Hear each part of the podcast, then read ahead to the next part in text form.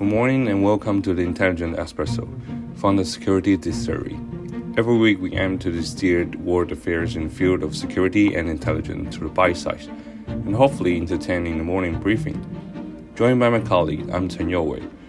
On this week's episode, we will be discussing the scramble for Africa and competition among the global power to core this continent. We will also be providing an update on an unauthorized Chinese police outpost in New York an update of the Sudan civil war and conclude with the Russia vote retaliation after Poland seized embassy school.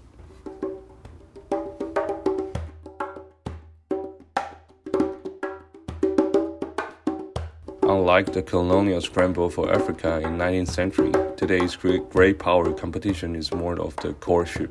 Countries like US, China, Russia, France, and England are very vying for Africa's partnership in areas such as economic growth and border protection. So, what driving this intense interest in Africa?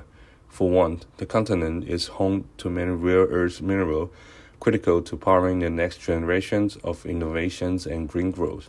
Securing reliable access to these minerals is imperative for countries like US who are currently lagging behind China.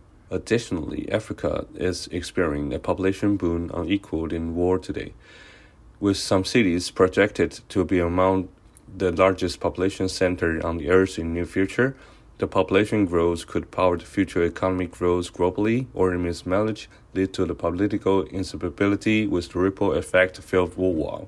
But perhaps the most importantly, African countries represent the large voting bloc of members of UN marking their support essential for any power seeking to claim the title of global leader.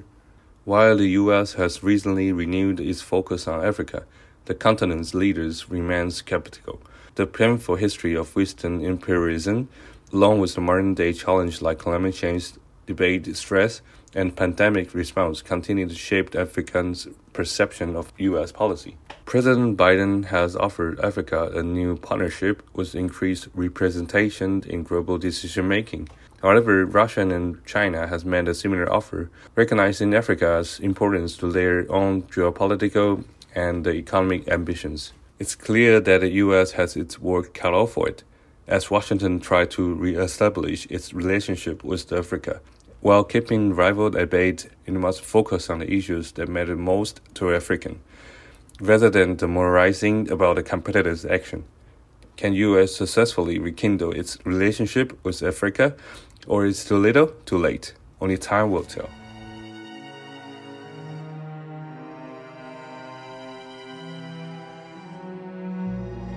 In this part, we are going to discuss the recent arrest of two individuals in New York charged with the conspiring with the Chinese government and running an authorized Chinese police outpost.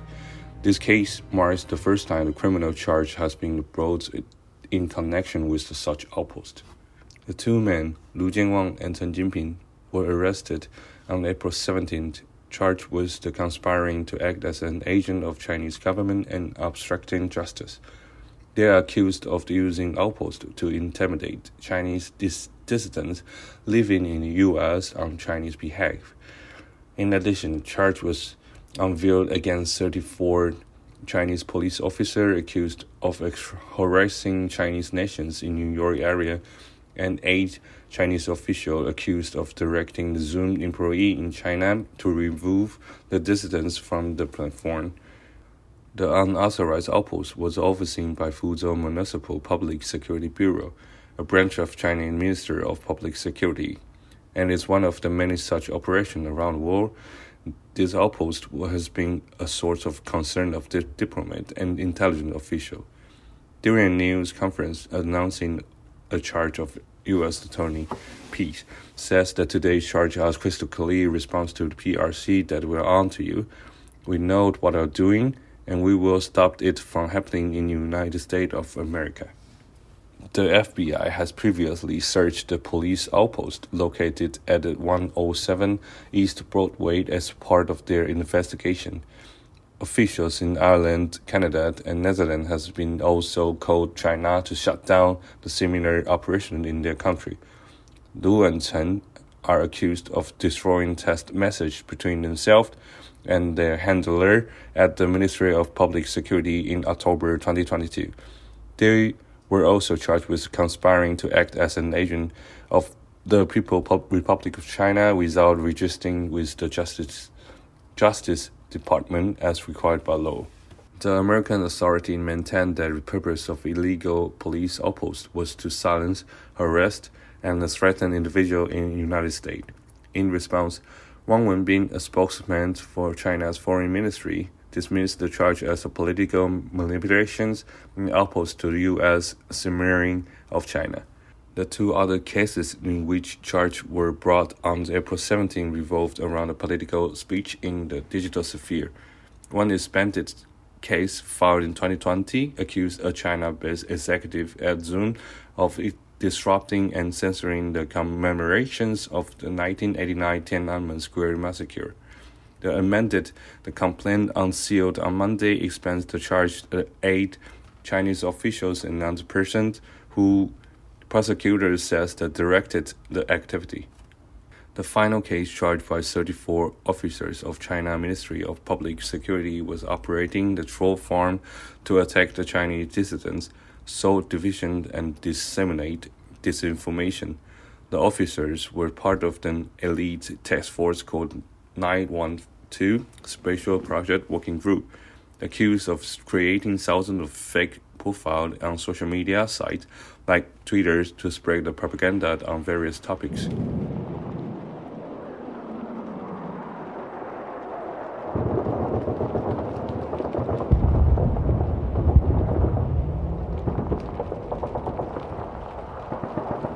With an estimated 39 million citizens, Sudan is the largest nation in Africa. It shares its borders with Libya, Egypt, Chad, the Central African Republic, South Sudan, Ethiopia, and Eritrea.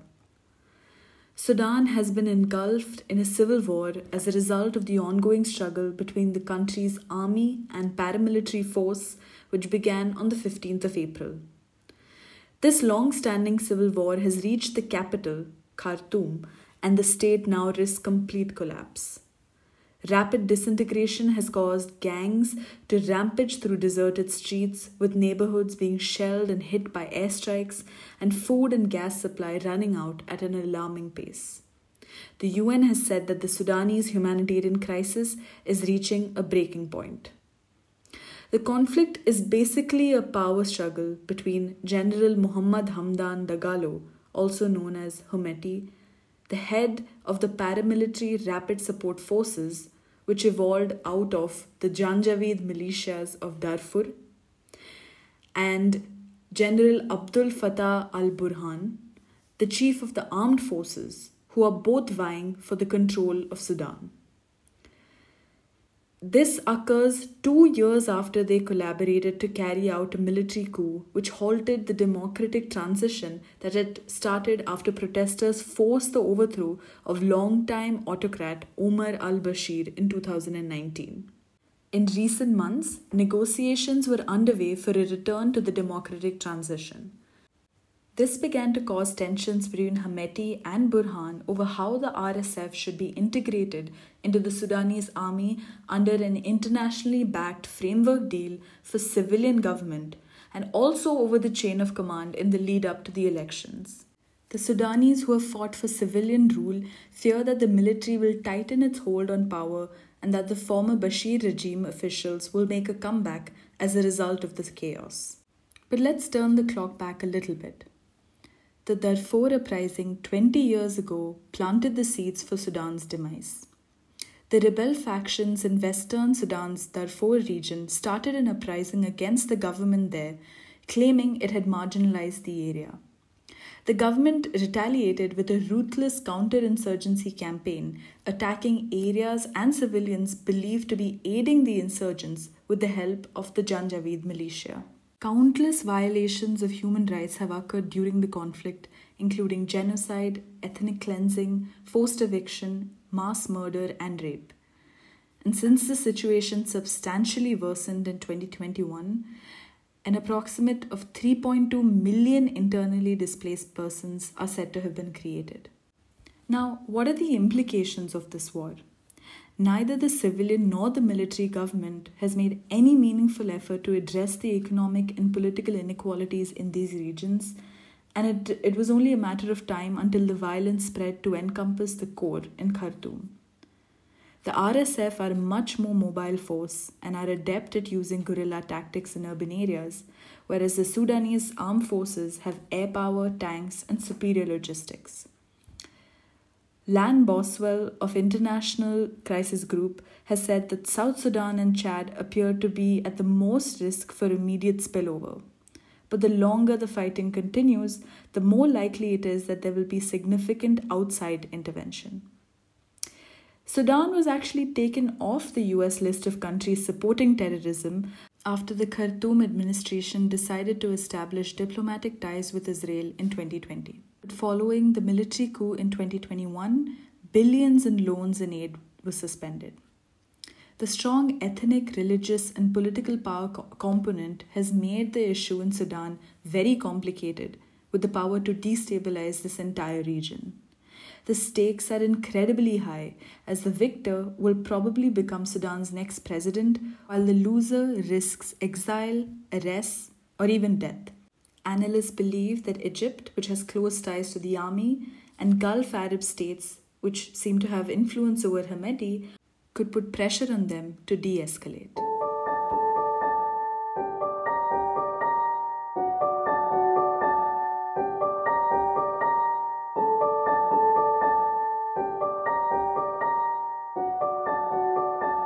Moving on, our next topic is concerning Poland and Russia. The diplomatic relation just suffered a significant downturn, which might have serious ramifications. Indeed, on April 13th, the city of Warsaw took over a building on 45 Kielecka Street that had been used as a local by the Russian embassy to run their Russian high school. The building has been retaken by Polish authorities after a court judgment made on January 18, 2016, ruled that this building has been illegally uh, used by the Russian embassy for years. The spokesman for the Ministry of Foreign Affairs, Łukasz Jasina, declared that Warsaw representative and the Ministry of Foreign Affairs have made numerous attempts to regulate the legal status of the property. Unfortunately, the Russian side has not been cooperating and Poland decided to act after, after numerous years. Moreover, Poland authorities also pointed out that this building has no diplomatic status, therefore, it is not covered by diplomatic immunity. Despite this Polish justification, the consequences of this diplomatic action were already significant, as Russia implemented them on Russian and Polish soil. In Moscow, the Polish chargé d'affaires Jacek Śladewski was summoned to the Ministry of Foreign Affairs on May 2nd to discuss this issue with Russian authorities. While in Poland, Ambassador Sergei Andreyev stated that his diplomatic mission had already issued a letter of protest to the Polish Ministry of Foreign Affairs in response to what he qualifies as a forced seizure of the school building.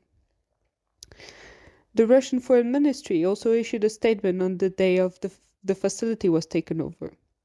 According to Moscow, Warsaw's actions go beyond civilized international communication and violate the 1961 Vienna Convention on Diplomatic Relations.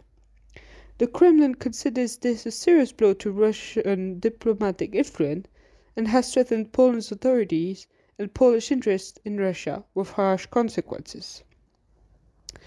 The strong Russian reaction and communication around the incident have also raised some backlash in Poland.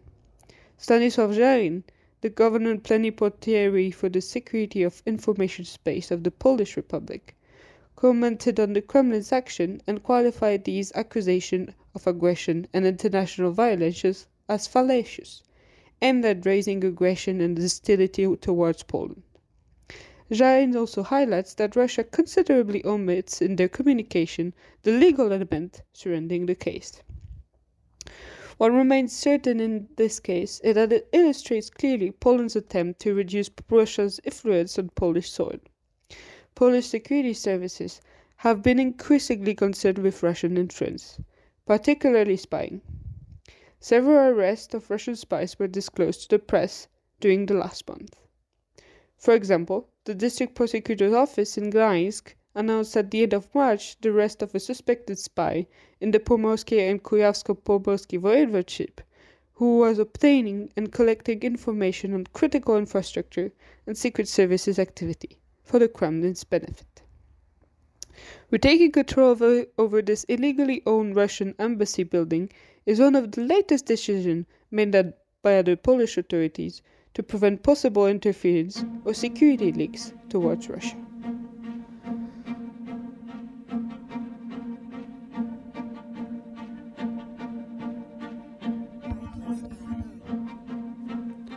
That's it for this week's edition of the Intelligence Espresso from the Security Distillery. If you haven't already, please subscribe to our podcast on Spotify and follow us on Instagram at the Security Distillery.